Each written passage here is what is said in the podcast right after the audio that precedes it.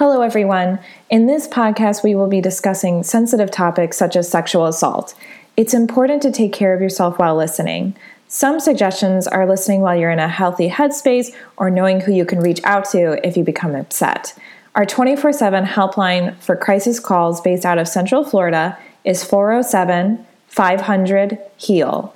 By contacting the national hotline at 1 800 656 4673, you can get support and learn about your local resources. There's always someone ready to help.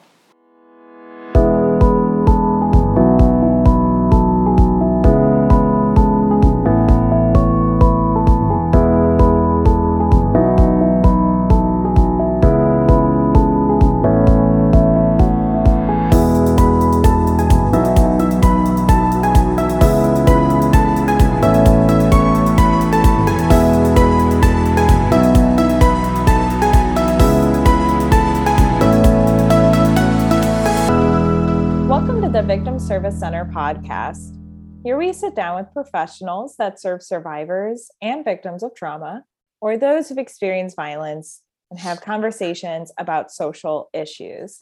This week, we are talking about supporting survivors. My name is Emily Mitchell. My pronouns are she, her, and I am the education coordinator at the Victim Service Center of Central Florida. So, with me today, I have two amazing people. First off is Priscilla Aquino. So Priscilla uses she, her pronouns and is a bilingual victim advocate and crisis counselor at the VSC who is fluent in Spanish. She obtained her master's in social work from Kean University in New Jersey and has over 20 years of experience working with adolescents, families, and victims of crime. Priscilla is very passionate about helping people heal from their trauma and rediscover their inner strength as well as educating others. She hopes to be the voice for those who are unable to advocate for themselves. So, Priscilla, thank you for coming back onto the podcast. Thank you so much for having me. I'm very excited to have you. And I'm also very excited to introduce Aurealis Sosa. So, Aurealis uses she, her pronouns and is a registered mental health counselor intern in the state of Florida. However, she just got her license today. she just told us right before this recording. So, congratulations, Aurealis. Um, she earned her master's in clinical mental health counseling from the University of Central Florida. Aurealis's background consists of providing counseling and victim advocacy support to survivors of crime and trauma. In her current role, she provides counseling support to high school students and is one of VSC's contract therapists. So, Aurealis, congratulations and welcome onto the podcast. Thank you, Emily.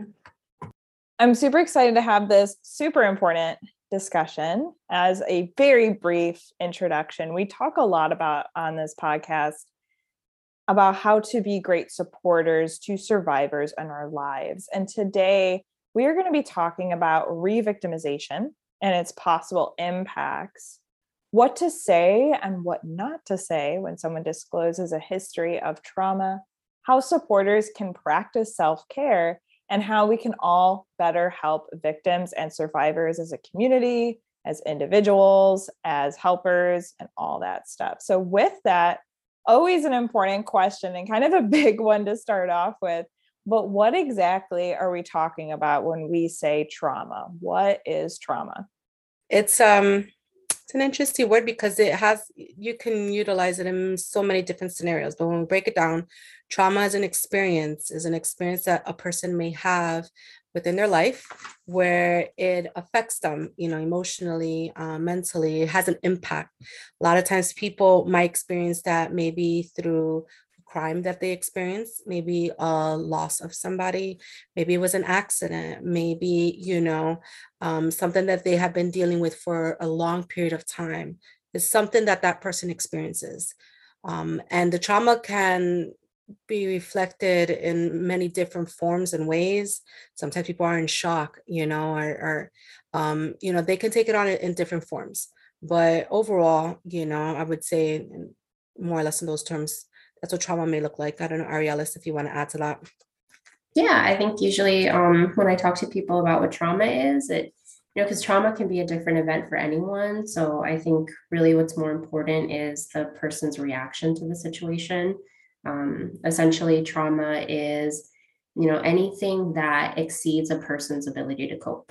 Um, so anything that um, can leave a person feeling, you know, helpless, um, you know, feeling isolated. Um, so I, I, just think that it's really important to focus on the person's reaction um, as opposed to the event itself. Because um, again, something that may be traumatic for one person may not be traumatic for another. Um, so yeah, just anything that can leave somebody feeling helpless, and um, I would also add can kind of make it difficult for people to, you know, feel a full range of emotions um, you know, kind of leave them feeling overwhelmed. Absolutely. I really appreciate you both kind of bringing up the individuality that is trauma. Um, and I love that you brought up kind of looking more at how someone reacts to it rather than the event itself, because we don't want to kind of label like, oh, that's trauma for you or that, that isn't trauma because it's different for everyone. I remember I did a podcast with a therapist who kind of had an example of a child who may have uh, accidentally like been folded into one of those pull-out couches. Mm. Um, for some children, that's very traumatic, right, and very scary, and they're trapped.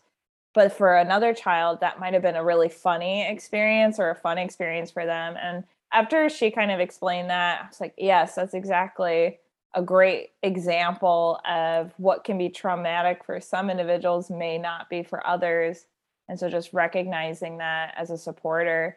And i think another um, you know you brought up reactions and common reactions. I think there's a lot of anxiety that survivors may feel that they're not reacting correctly to trauma. So mm-hmm. i'd like to kind of dive in. And priscilla you mentioned there's a lot of different ways that trauma can um, impact someone. So what are some of those common reactions that we see?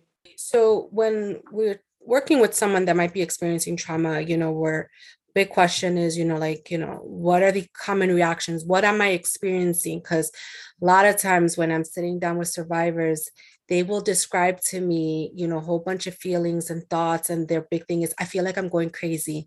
And I always tell them, you're not going crazy.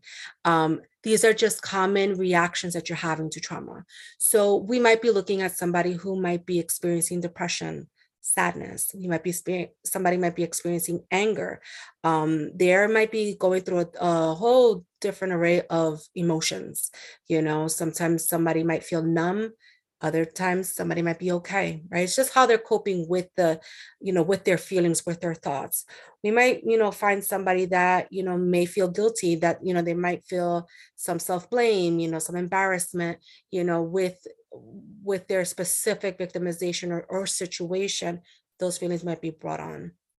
A lot of times, trauma can also affect the relationships that people may have with others. You know, it can affect, you know, what might be going on in those dynamics and those relationships. So, you know, some of these people might be experiencing these feelings and it triggers, it, it, it kind of infiltrates like the relationships, the things that they have going on, work, school, home is not just you know specific to one area it could be affecting their whole life in general. Always a really good reminder of these different aspects of like social impacts physical impacts emotional psychological and then i appreciate you bringing up the fact that it can seep into other parts of people's lives too. It's not like this contained you know feeling it can kind of have ripple effects um, yeah, and it's also like we have to remember like who is it that we're servicing? Who we're talking to right? So if it's somebody who is is a child, somebody who is in elementary school, or maybe they're in high school, right? Because trauma can affect anybody. You know, that for them, that it might they might affect their grades. You know, if somebody struggling who was maybe a straight A student is all of a sudden now, you know, having Fs or cutting classes, you know, maybe they're having fights in school because they're not coping well with the trauma. It's the way of how they're reacting. Um, you know, so it really depends on who we're we're working with, you know. Um, could be affecting their job. Maybe somebody's calling out more or maybe not fulfilling their responsibilities. So it can definitely affect all aspects of their life in general. Yeah Aurealis i didn't know if you wanted to add anything to that as well. No, I mean, I was just really like shaking my head at the beginning when Priscilla um, said how a lot of her clients, you know, say that they feel like they're kind of going crazy because I've definitely heard that. Um, a lot of times. I think a lot of like what we do as supporters is, you know, normalizing, like educating, you know, validating um, their experience. Um, I know something I always tell my clients, and that I think that maybe a lot of like folks have heard is, you know, you're having a normal reaction to an abnormal um, experience. So that's I, I, tend to say that a lot to the people I work with. Um, but no, I mean, yeah, it's just it's pervasive. It can really impact like all different levels of your life. Um, you know, like Priscilla said, relationships, work, um, you know, anything like that. Just kind of going through that experience and processing that itself is just so overwhelming um, that to do anything on top of that can be, you know, very draining. Um, so yeah, I, I, would also say a lot of times it can lead to uh, a lot of avoidance, a lot of you know numbing, because um, again, there's just so many emotions and so many things that can you know just leave people really really tapped out. Definitely, I think that there's some like myths about you know, oh every person who experiences trauma will be hysterical and crying or things like that. And as supporters you know don't be surprised or try not to be surprised to know that there's so many different reactions to it. It's very individual. And so if there is that numbness that you were highlighting that that doesn't mean it hasn't impacted them it's that's how it is impacting them if that makes sense um, so i really appreciate you all kind of showing the diverse effects of trauma what it can look like um, but I, I've heard this term a lot too re-victimization. So, what exactly is re-victimization and what can it look like? Um, I guess when, when I thought of it, and like Priscilla, you can add anything um, after, is essentially it's when survivors feel um, victimized, not just from the assault, but from kind of other experiences that can follow. Um, so I was thinking of, for example, you know, having to go through like the criminal justice system, um, feeling questioned or, you know, feeling blamed by family members, uh, you know, victim blaming messages that you might see in this in social media. So it's it's kind of it's the after effect, and a lot of times it can really trigger a lot of those uh, same feelings that came about from the trauma. Um, so that's what I was thinking. I don't know if Priscilla, you have sort of a different definition. You're hitting it right on the nail. It's definitely where, you know, once somebody has gone through their trauma and it's almost kind of like, you know, having to relive it over and over again. That's what I like to tell people, you know, when we're talking about re-victimization, it's kind of like the this being stuck in almost in like in a loop, you know, where you're constantly being thrown into that loop. You're not able to get out of it to be able to continue with your healing process, you know. And like Aurealis said, that can look like in many different ways you know working the criminal justice system that's a big piece um, when you're working with family and the family is like you know nothing happened get over it it's okay move on like not acknowledging what happened you know now you're stuck on your own you know with this trauma and they don't want to accept it or acknowledge it or work with you to help you heal. Um, another aspect is um, when the the systems that are put in place to help and support people and they re-victimize you know our, our our clients. Where maybe for an example you know we may have somebody who was um, assaulted or maybe they're in a domestic violence situation and they're now trying to access a shelter to go into to spend the night right? Or they're trying to get resources from the community and they don't qualify. They're not eligible or there's nothing available to them. And there's you know the, and, and it's like they can't seem to get out of what's happening to them. And so the same feelings that they were feeling with the trauma comes right back up, again. They're, you know, um, having the same reactions. So it's almost like a vicious cycle that happens to that person that's unable for them to kind of move forward to be able to heal and process, you know, their healing. Yeah, I'm hearing words that are coming up to my mind as far as like must feel helpless, you know, in that kind of situation. And, you know, we already we know that sexual violence is about power and control. And so being in these systems that you know we feel kind of helpless in when they're trying to help because of a variety of different reasons you know funding you know there's there's a lot that goes into it. But um i can't even imagine what it must feel like um for people to feel like you know reaching out for help and then um, either turned away blamed for it things like that um, whether it's systems or supporters. So i wanted to ask you why is it so important for supporters to know about re-victimization? When somebody is trying you know when i when i'm working with with some of my clients you know when they call and they're like oh i want to work on my trauma. I need help. I, I need to feel better. I want my life back. It's this journey. I call it the healing journey.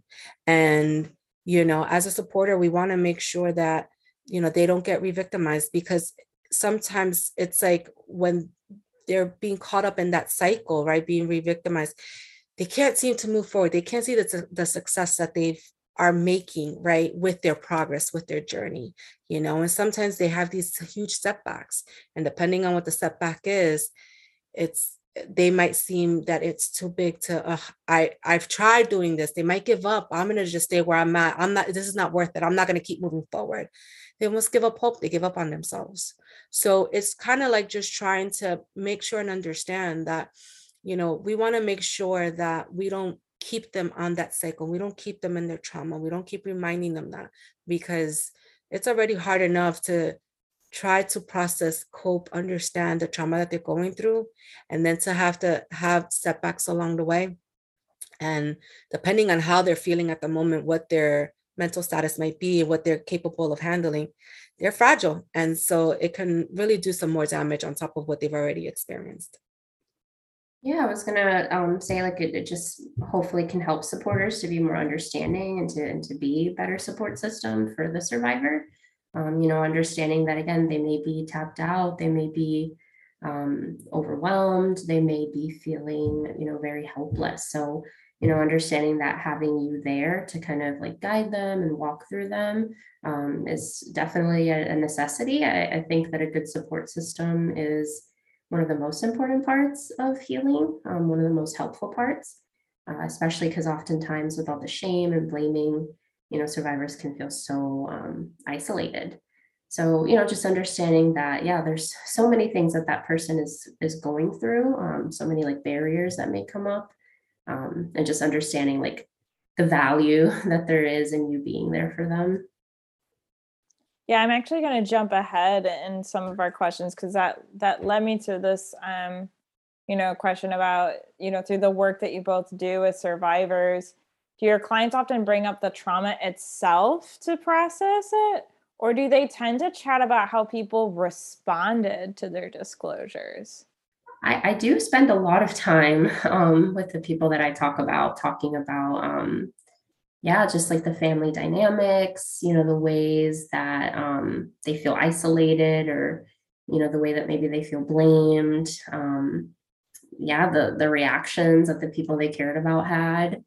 Um, I, I would say I spend a majority of the time talking to them, you know, about that For me it's almost like a 50 50 i think mm-hmm. it really depends on where the person is at you know where they're at you know um within the trauma and i think it depends on the support that they're they're receiving from those around them, right? So if the support and the reaction, or I should say lack of support, and if there was a negative reaction from family and friends, yeah, that's going to be the first thing that they're going to bring up because I can't believe my family didn't believe me. I can't believe that my best friend or my partner didn't believe me. And that's what and they might be just focused on that and we might spend a lot of time on that right because not only are they dealing with the trauma but now they're also dealing that this relationship that they had with this person and even it's a familial relationship is now being affected right so it's like trying to hold on to that relationship and trying to salvage it because some damage has been done trust a trust has been broken and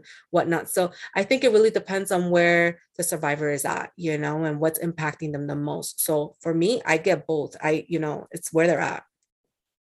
Definitely. I bring it up because i've heard from other advocates that you know they do kind of talk a lot about you know kind of the aftermath of it and talking and their relationships with people and and the systems and, that they work with. And it it just kind of goes to show like you know more to your point of why is it important that survivor uh, supporters understand re-victimization and what it can look like to show that a lot of times um, this might be even just as impactful or um, you know it has an impact i guess. Your role is really important in this person's life um, as a supporter. So i just wanted to kind of highlight the importance of it with that question. So i appreciate you both shedding light on it.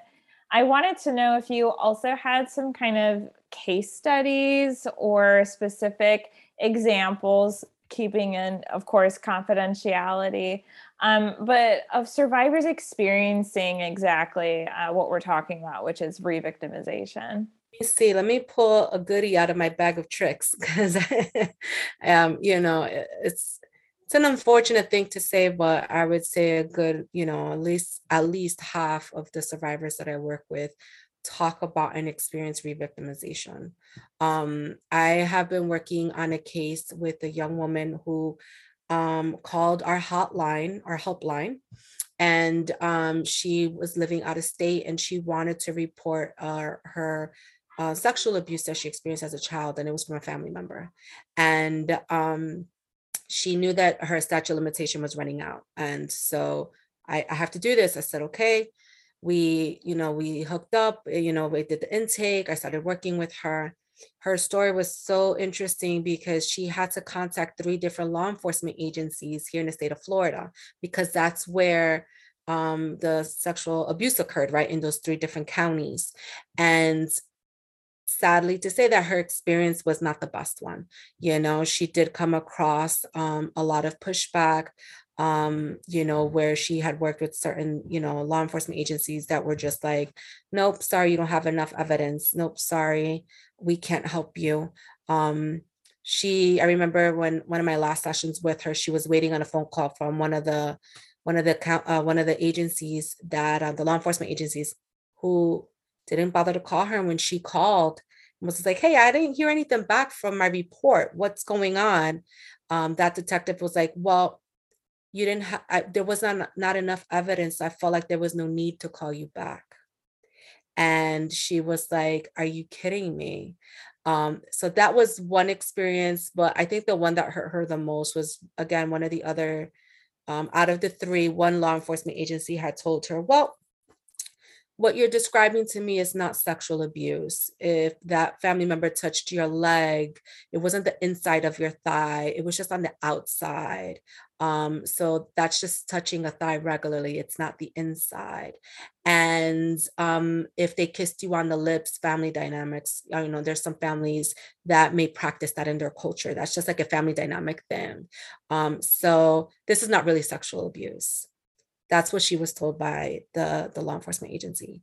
And um, that was troubling to her. Um, and so she um, it, was it was so difficult. She knew it was going to be tough to having to report all of this but to know that the people that she felt like they can help me. I know that i can do this she kind of felt like kind of defeated and felt like she couldn't move forward. Um, but you know we continued to push through and try to figure out another tactic and try to challenge this and that's what we're working on right now. Um, but it was it was difficult and challenging you know and that's just one um, experience you know of, of a survivor that i'm working with when you know in regards to that. Um, and it was tough. It was something that she had a hard time processing. Every time when i would meet with her she was very upset but it sometimes when i would end the session she felt even more on fire and motivated to keep going she kind of like was like at the end of our conversation she felt motivated enough and she was just like when this is all said and done i'm going to call every news agency i'm going to talk about this like she felt enough like she just wanted to keep talking about her experience to shed light like you know it was hard enough her personal experience you know being you know sexually abused as a child and then wanting to get you know support and help to when she wanted to report it and she didn't get that she didn't feel that and that was very difficult and challenging for her. So she wants to share that with others because she knows that there's other people that are experiencing that. Thank you for sharing that priscilla. Um, they've done a lot of research on why survivors may not come forward and report. It's one of the most underreported crimes ever. And um, the biggest reason hasn't really changed over the decades of research, which is fear of not being believed or being blamed for what happened. So I know that there's amazing law enforcement agencies out there and law enforcement people who are start by believing, you know, we we we work with uh, amazing, amazing people. And at the same time, this can also still be an experience that survivors have. Aurealis, I don't know if you have any um, case studies or examples that you wanted to bring up. Um, I was trying to think while Priscilla was talking. Um, I have one. Uh, I haven't thought about this in a while, so I may have a little trouble recalling everything. But um, yeah, I remember a few uh, years ago. I, I mostly worked with. Um, it was a mom who uh, was applying for um, for victim compensation for relocation and so the victim was actually um, her daughter. I believe the daughter was around 12 or so, or so like that. Um, and just unfortunately, with when we were applying for uh, the relocation, um, unfortunately, in the way that the report uh, was written, um, her application was denied uh, because the um, you know office said that uh, the child had consented um, to the act. And obviously, mom was very enraged um, because this is her underage child. Um, you know, she needs to, she's scared about her safety. She didn't have the funds to move. Um, she was really depending on those funds to get her and her child into, you know, a safer place um, away from the person. So, um, luckily, you know, she, I was working with her. So I was able to advocate on her behalf. I was able to um, you know, contact the police officer and provide some like education to the officer.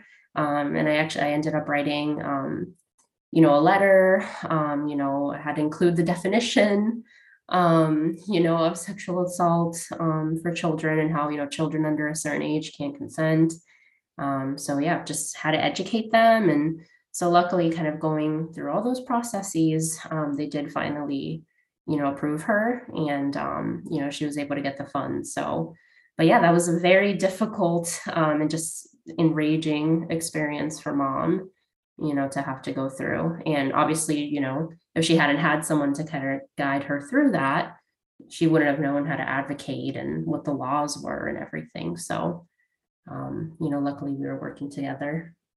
I'm just so happy to hear that you were able to help and and hear also Priscilla how you're supporting the survivor too as an advocate and we're going to talk a little bit more specifically how advocates um, like advocates at the VSC can help survivors kind of navigate through re-victimization and process those emotions and things like that.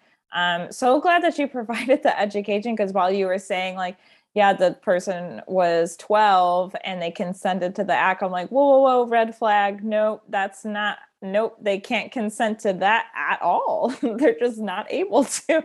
They're children.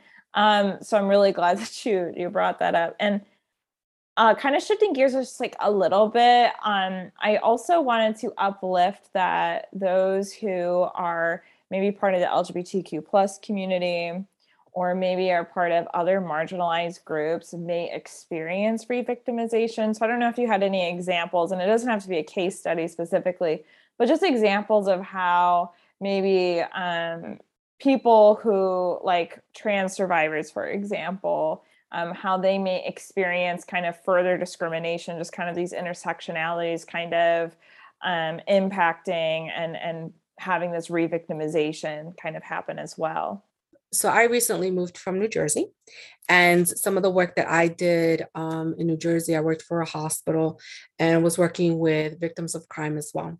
And I had the privilege of working with um, a transgendered female um, victim, a survivor, and um, I remember when I met with her and um, I noticed that all her paperwork from the hospital, even before I even knew, even before I even spoke to her on the phone, you know, um, her the her what her legal name was, and it was a male name.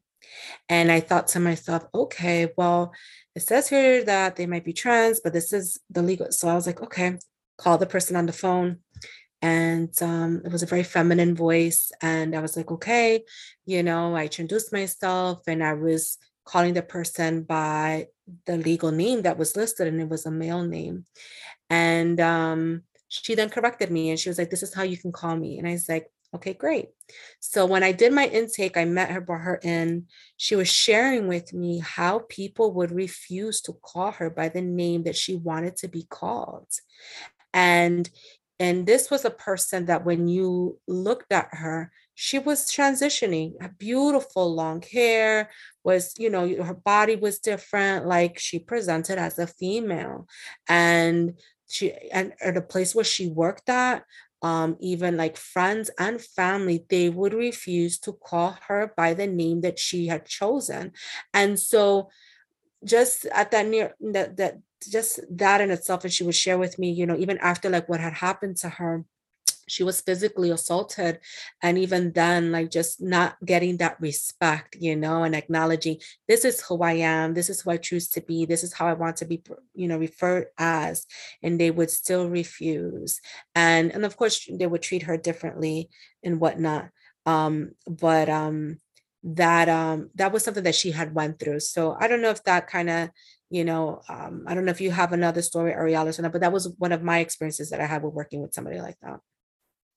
I mean, I I I know that when I was working as an advocate, I um I can remember of one situation specifically where um there was a trans survivor who was calling the line and uh, you know, had experienced, I believe, some misgendering and such, and just harmful experiences with the medical community.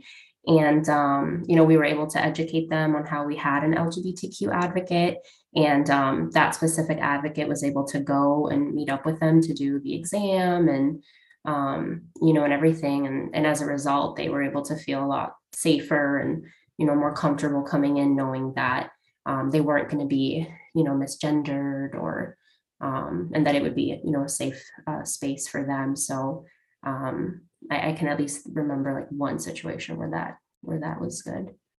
Definitely. I think that when you mentioned uh, the word like respect and also a safe place, it's super important that, you know, we acknowledge and validate people's authentic selves and, you know, survivors who have gone through so much. This can just be another trigger um, for them if systems or supporters are not authentically, you know, accepting and supporting and respecting honestly them, right? Um, I know that we talked a little bit about the possible effects re-victimization can have on survivors. I also wanted to know like um, other things like are they more more or less likely to reach out for help? What are some other like reactions or impacts that this can really have on survivors? Many things can happen, right? I think that when somebody some of the effects of re-victimization, you know, persons kind of stay stuck in the trauma and they never are able to move forward and they're not able to move past it and feel like they can heal from it. Um, a lot of times they will shut down. You know, I sometimes have worked with survivors that I may do an intake with them and um or have maybe one session and then all of a sudden uh, something happened maybe they went to meet with law enforcement or they had a court date or they you know was working with you know talking with a family member and all of a sudden I don't hear from them again. They stop coming. So they'll stop their services. They just don't show up anymore.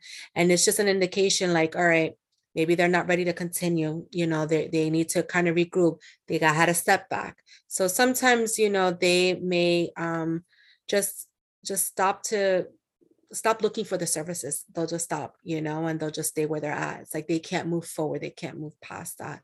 And a lot of times you know whatever the reactions that they're experiencing the feelings that they're experiencing depression that can increase you know the sadness can increase and maybe might cause them to have maybe some sort of suicidal thoughts. Maybe you know their isolation increases you know when or if it's a if it's a, a youth that we're talking about might prompt them to run away you know? Um so many things can happen to somebody you know? Um and um sometimes now they look for other avenues to cope because if they feel like well I'm trying to get the services. I'm trying to talk to my family. I'm trying to get the help. Nothing is working. They keep bringing me down. They keep increasing. Well, I'm going to take care of things on my own way. And my own way can be substance abuse. You know, it could be self harm.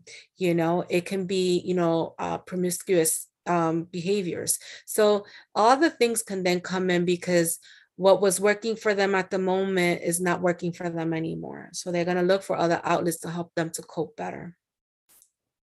Yeah, I think that's such an important piece to it too. Um, it really, I think they've done research, and you know, the first person that they share with can really impact kind of how quickly they reach out for help and and and finding places like the VSC and then just kind of starting that healing journey a little quicker. And beyond that, too, I know that it's about eight or nine years after an event occurs or or the incident occurs, the trauma, before a survivor actually comes forward a lot of times and tells someone about it, at least through the research that we have seen with the clients that we work with. And it just goes to show that not only you know supporting the people in your life better can have that impact on their healing journey but kind of changing the culture and the shame and the blame around it as a whole can help survivors seek that help and, and start that healing path a little sooner and not feel so alone if we just normalize this conversation I wanted to also kind of shift gears to how advocates can help survivors who've experienced victimization. Um, how do advocates kind of we we touched on a little bit about the different case studies, but how else can advocates really help survivors navigate this? How we can help and continue is to, you know, encourage, you know, um, the survivor to continue their services, continue to talk, just keep talking. Communication is so key, you know, being where they're at you know and and and reminding them that they are supported you know and that they're not alone and helping them to just process those feelings helping them to discover self-help skills um, you know their coping skills self um, self-care what works for them. Sometimes, you know, there's a whole list. We give out a big uh, resource packet to all our survivors that we work with. And then there's worksheets with all different types of self care um, techniques. There is a worksheet that has like 99 activities that people can do, you know, for coping strategies. It blows my mind when somebody says, Well, I can't think of one. I'm like, I got a sheet that has 99 of them, you know. So I, you know, we go over that, we explore because you know what, what might work for some person may not work. And even if you have a huge bag of skills that may normally work for you in that moment, if you are being re-victimized and you're reliving this all over again, that skill may not work for you. So it's like, all right, well, what else can work? Right. So, you know, just helping them to kind of navigate that um, and being where they're at. I always like to be, you know, client centered. You know, that's um, a technique that I like to use all the time. I want to be where they're at, what their needs are, and I go by that, you know, and try to support them as the best as possible. I love that. Aurealis, do you have anything you want to add?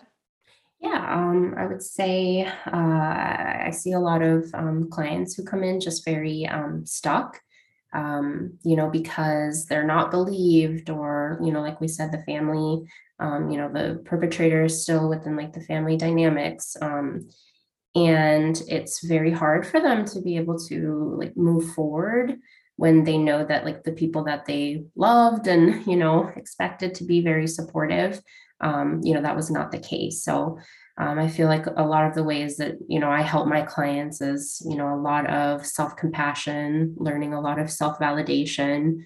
Um, you know, even if others um, aren't validating your experience.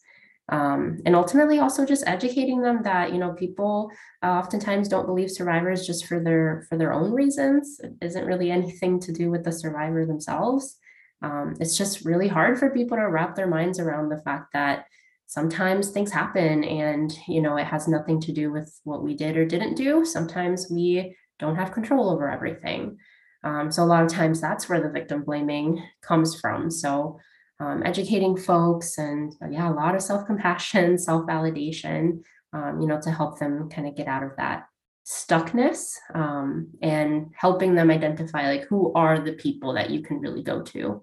Um, you know those are the voices that you should be listening to um, i feel like that's a lot of what we do as well in our sessions. What i'm hearing is kind of you know meeting the survivor where they're at as far as their needs and then dis- discovering what helps service those needs and what helps meet those needs. Um, and knowing who those people are there could be people in your life that are the ones that help you get your mind off of it for the evening. So they're you know do doing something fun. And then there might be the friends who are really great at just listening and being there for you when you need to process a little bit. So I, I love that you can kind of reflect on that with the survivor to figure out what works for them. Um, and yeah, I I also didn't think of the idea that a survivor may even blame themselves for being blamed, if that makes sense, right? Like sharing a, a their you know experience and then someone saying you know um, well why didn't you do this? Why didn't you do that? And the survivor may even be like did i not say it right to them? Like and kind of blaming what they even said to this person. And at the end of the day nothing is your fault um, even how people react and respond to your disclosure is also not your fault too. Um, so a whole nother piece to it. Yeah no i could say emily that like even today i was talking with uh, a client of mine and we were talking about expanding the support system right? Like when you are just focusing or, or, or not focusing but all you have is your your counselor your therapist and i'm like i ain't to be there all every day all the time you have to try to expand your support system find someone you feel comfortable to talk to right so one of the things that she says to me was but I don't want to be a burden. I don't want my story to be a burden on them. I was like, well, well, how can we address that? What can you do to address that before even disclose? So we were brainstorming, you know, and one of the things that we had talked about was communicating communicating those concerns before you even say anything like hey i have something to talk to you about. How would you feel? Would, it be okay? You know um, and if i disclose this to you is it okay if i keep talking about it with you? Because that's what i need you know and it's okay to tell me hey not today you know so we were like role playing a little bit of what that conversation may look like but um you know so that's important to do that as well like you know just to kind of just come up with them a plan like all right you may want to proceed this way okay well what will be the backup to that how are we going to make that happen you know in case if it doesn't what's the what's the next step or whatnot I love that. I, I always talk about emotional kind of boundaries, checking in with the people to see, you know, they could be going through their own thing. And, you know, we just want to make sure that they're also in a healthy headspace and able to support that person in that moment. We'll talk a little bit about self care too as a supporter. Um, last point that I always like to make, because um, we talked about going through the justice system and other systems that, you know, sometimes might not be what the survivor is looking for. They think, um, you know, at first, I shouldn't say they think, at first, maybe they decide to go down this path, but then they may rethink it and realize that mm, this isn't really meant for me so, can survivors still heal without going through that justice system? And then, how can an advocate determine if it's right for them?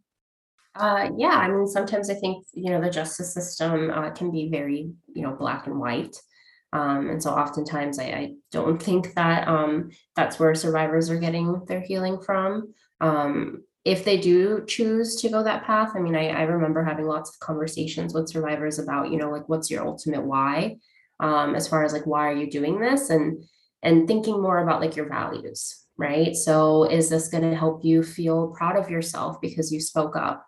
Um, is this going to help you feel like you're you know talking bringing light to an important cause? Um, you know is this going to help you feel uh, more you know in control over the situation so really thinking about like those ultimate whys um, outside of you know what the uh, the um, the end result with the criminal justice system would be with the court case.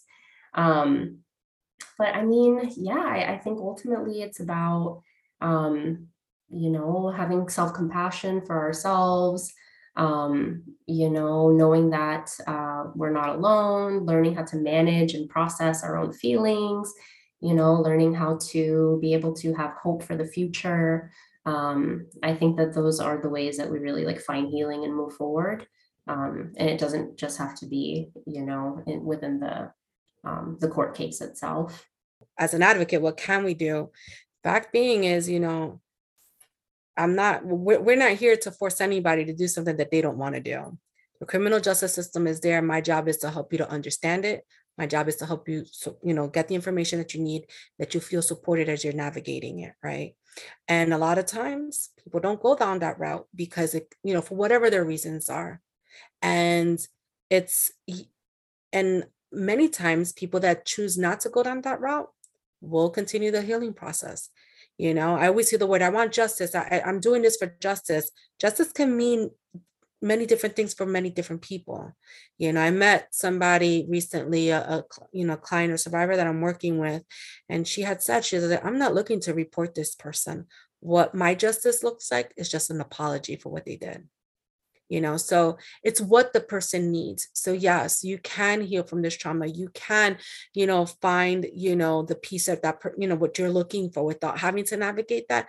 It's like what Aurealis says what is the purpose? What is the why? And you know art is is this what's going to you know help you heal? Because navigating the criminal justice that whole piece going down that route it's a lot to take in. It's it's a lot you know so and um but it is possible. Person can definitely go down their their their journey of healing if they choose not to go down that route. Yeah and i think um, validating and uplifting what they can control um, which is you know a lot of different things. And so being that emotional support for them and that wealth of knowledge so that they go in with full information so they can make that informed decision of what works for them because I think there's a lot of expectations or ideas about these different, you know, processes and stuff. And so being able to speak with advocates and reflect on what those systems and their realities really are so that they can determine, okay, yeah, this is it. And then also exploring their needs too um, and really breaking it down specifically like i love how you brought up the idea of justice well, justice is a really big word and can mean a lot of different things. So, what does it mean to you? And then we can explore how we can, like, what route works best to achieve that kind of sense of closure or whatever you're looking for. Awesome. Um, you know, as kind of some final questions here, we talked a lot about how advocates can be better supporters or how advocates are great supporters to survivors but how can we as individuals as professionals maybe in our you know professions how can we be better supporters to survivors?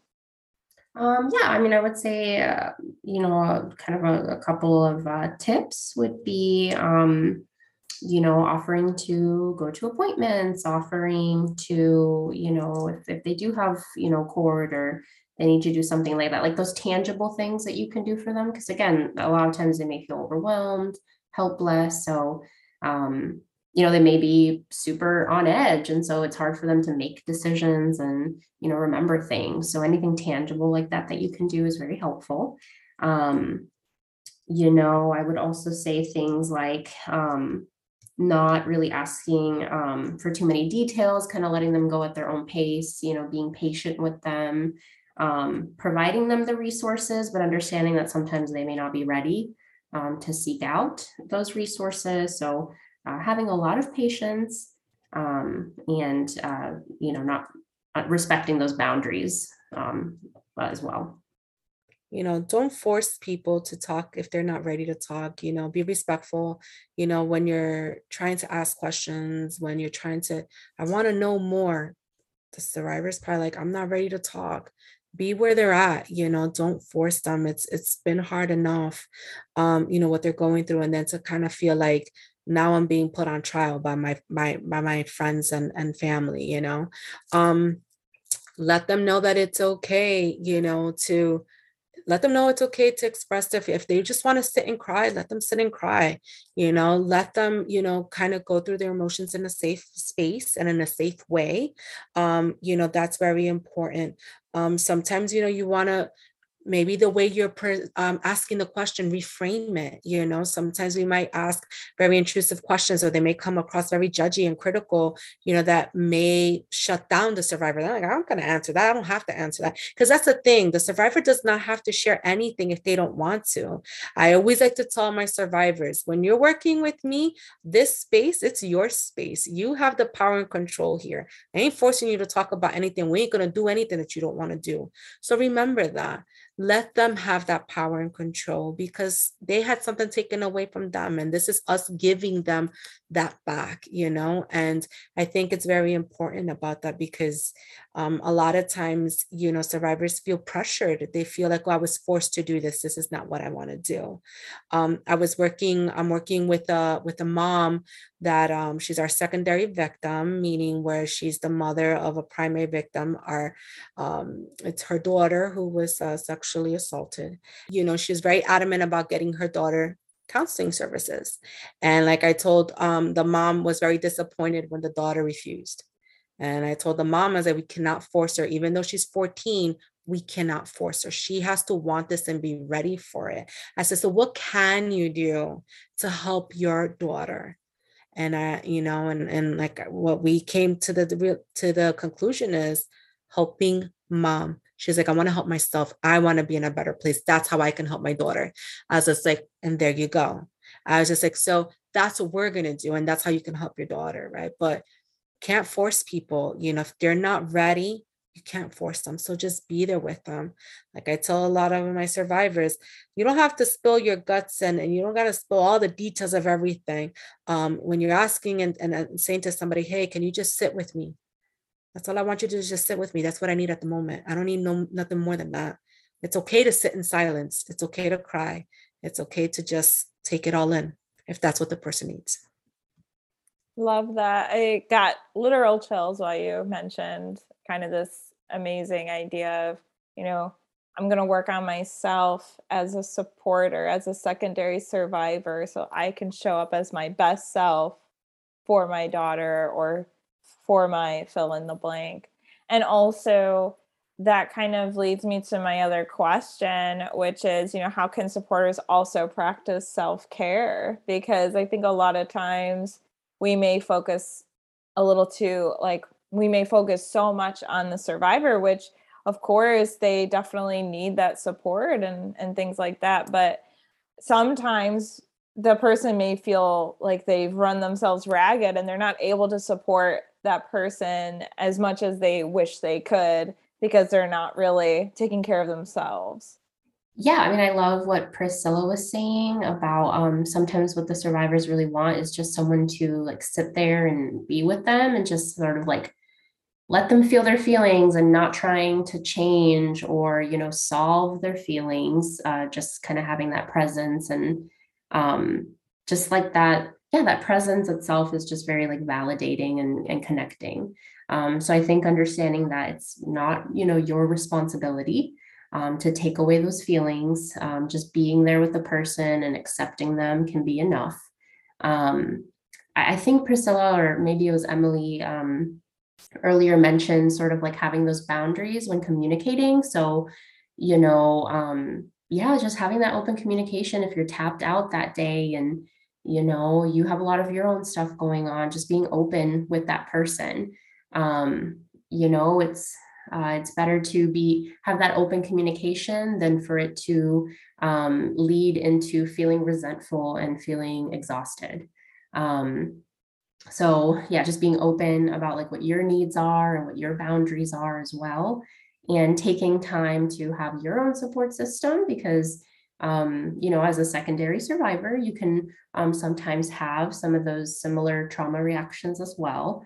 Um, and so having your own person, you know, that you can talk to. So, um, yeah, a lot of it, I think, is like having those boundaries, you know, for yourself too. I think boundaries and communication so important because you, you know you you as a supporter as a secondary victim you might be going through your own stuff and then to take on you know another person because you want to be there you want to help and support you love that person but it could be a lot. So just letting laying out the boundary communicating when is a good time when it's not a good time today's a good day it's not a good day or just saying hey this is what i can handle i want to be there for you but this is what as much as i can go right? So important. Um i also just want to remind people do what feels good for you after you know when you talk with that person right and they're sitting down and maybe you had a crying session with them and you're like oh my gosh now i'm feeling down and out. Just take out time for you. Do what makes you feel good at the moment whether if that's i'm going to meditate for a few minutes. Maybe i need to do some deep breathing. Maybe i need to take a bubble bath and just unwind and relax right? Um do something that always feels good for you. I always end heavy i always try to end all of my sessions with be kind to yourself right? And whatever that may look like be kind you know because sometimes we don't realize how much energy we're exerting as we're talking about these heavy things and it, and we don't want to sit in that for the rest of the day right? So do something that feels good. So yeah it's like realizing what your limits are realizing what your boundaries are realizing what you need to communicate recognizing how much you can handle right? But also remembering that you need to take care of yourself as well and you know and if you are unable to identify that and you're like i don't know what i need to do with this share that with somebody talk about it don't stay quiet definitely share that with other people. Definitely. I think um, I really appreciate you uplifting the fact that it can, these, you know, we talk a lot about like the healing journey. And I think that um, it's, it's very pretty words, you know, but like we kind of forget the really difficult, hard parts of it. It's, takes a lot of twists and turns. There's days where, like you were mentioning, just crying or um, really getting into deep, heavy stuff. And I always like to kind of let people know that your healing journey is your journey and there's no wrong way, right? Um, of course, there's like unhealthy coping me- mechanisms and things like that. And we'll, like, advocates and therapists can help you work through it. But I guess I just want to validate everyone's experience as they go through healing that there's no like perfect way to heal, if that makes sense. And then as supporters recognizing that and also knowing to take care of themselves too and then that can look different for everyone as well especially during these like harder days maybe for for healing. And you're always moving forward and kind of like when you're maybe working out for example you need to heal after right you still need some time to rest too so that self-care is just as integral as those really tough days too um, if someone wants to learn a little bit more about how to be a good supporter, do you have any kind of literature or podcast or anything that they can listen to? Where can they go to learn a little bit more? I don't have a specific resource that comes to mind. Um, I mean, I know Minnesota, you know, Coalition Against Sexual Assault, they have some, you know, resources and things like that. That one comes to mind. But I would just really recommend you can contact your local rape crisis center.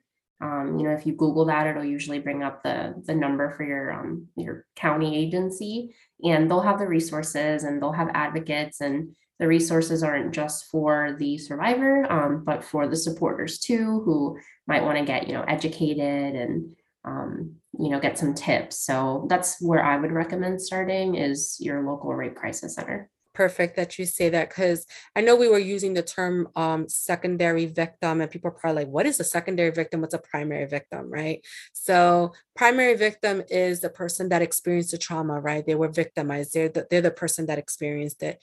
But the secondary, it can be a family member, a close relative, a partner to that primary victim that is also being affected by the trauma by the victimization.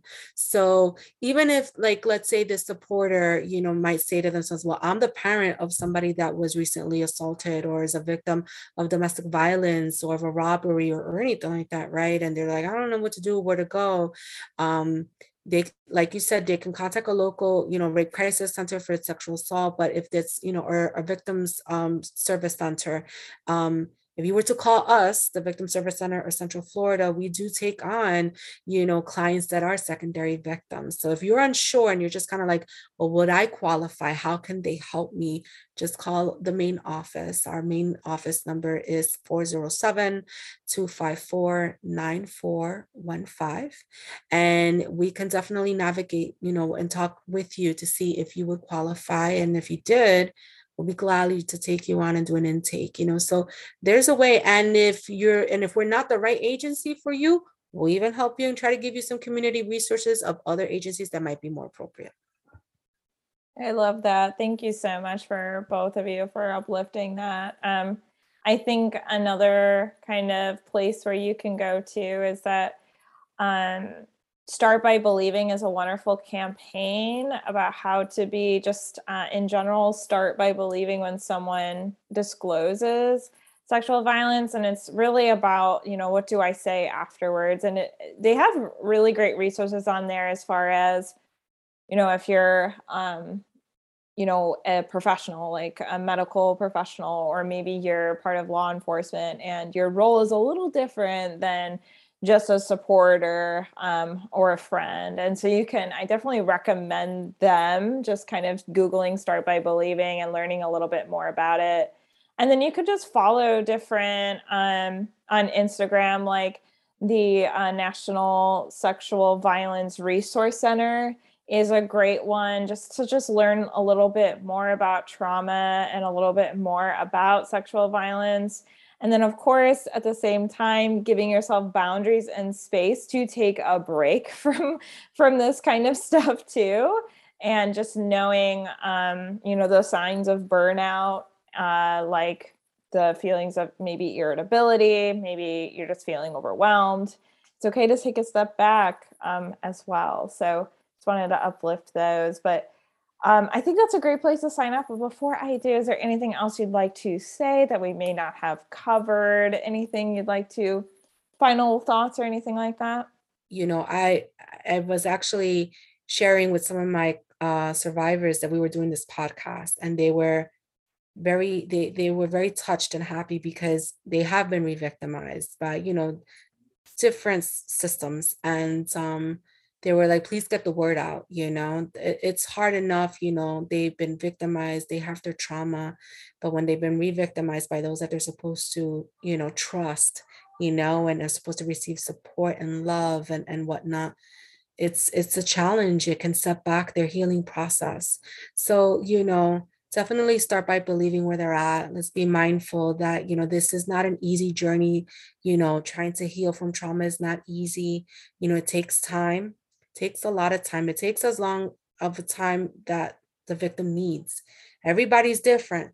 Some, you know, some survivors are like, well, I want to be okay in two weeks it may happen it may not happen. Let's be let's be real here. It's going to take time. So i say that to the supporters and to the people that are working with survivors of any kind of trauma. Let's remember that everybody's journey is different. It's not going to look the same. And the end journey is to the, the end purpose is all the same. We want to see them heal from this and be at peace. So you know let's try to do it together you know and let's uplift our survivors to get to their goal you know we're all on the same path you know and and we want to see them be successful at their journey I love that. And I think that's so beautiful to sign off with. So, thank you for listening to the Victim Service Center podcast. The VSC is a nonprofit organization that provides free, individualized, con- confidential counseling services for victims of any kind of trauma in Central Florida. So, to learn more about our services, please visit victimservicecenter.org. And to everyone listening, healing is not linear and you are not alone. And thank you so much, Aurealis and Priscilla, for joining me today. I really appreciate it.